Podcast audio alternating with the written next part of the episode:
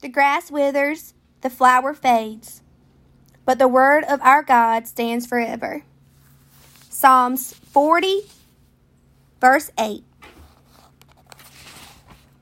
Keep your eyes on the truth of the kingdom of God, on Him, His righteousness, His peace, and His joy.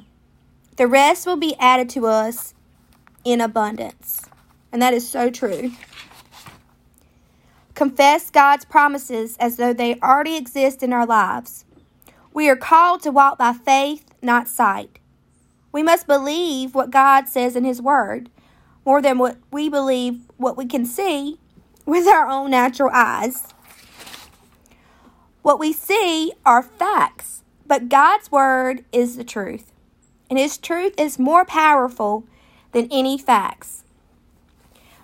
Joel was a prophet who was there for the people of Judah during a difficult time, a plague where lives were lost, as well as crops and livestock. Joel was sent to them to speak of God's desire to restore them from what they had lost. And that reminds me a lot of what is going on with COVID. But we have got to continue to rely on Jesus. We have Him, He's there. Beat your plowshares into swords, and pruning hooks into spears. Let the weak say, I am strong. And that's in Joel 3:10.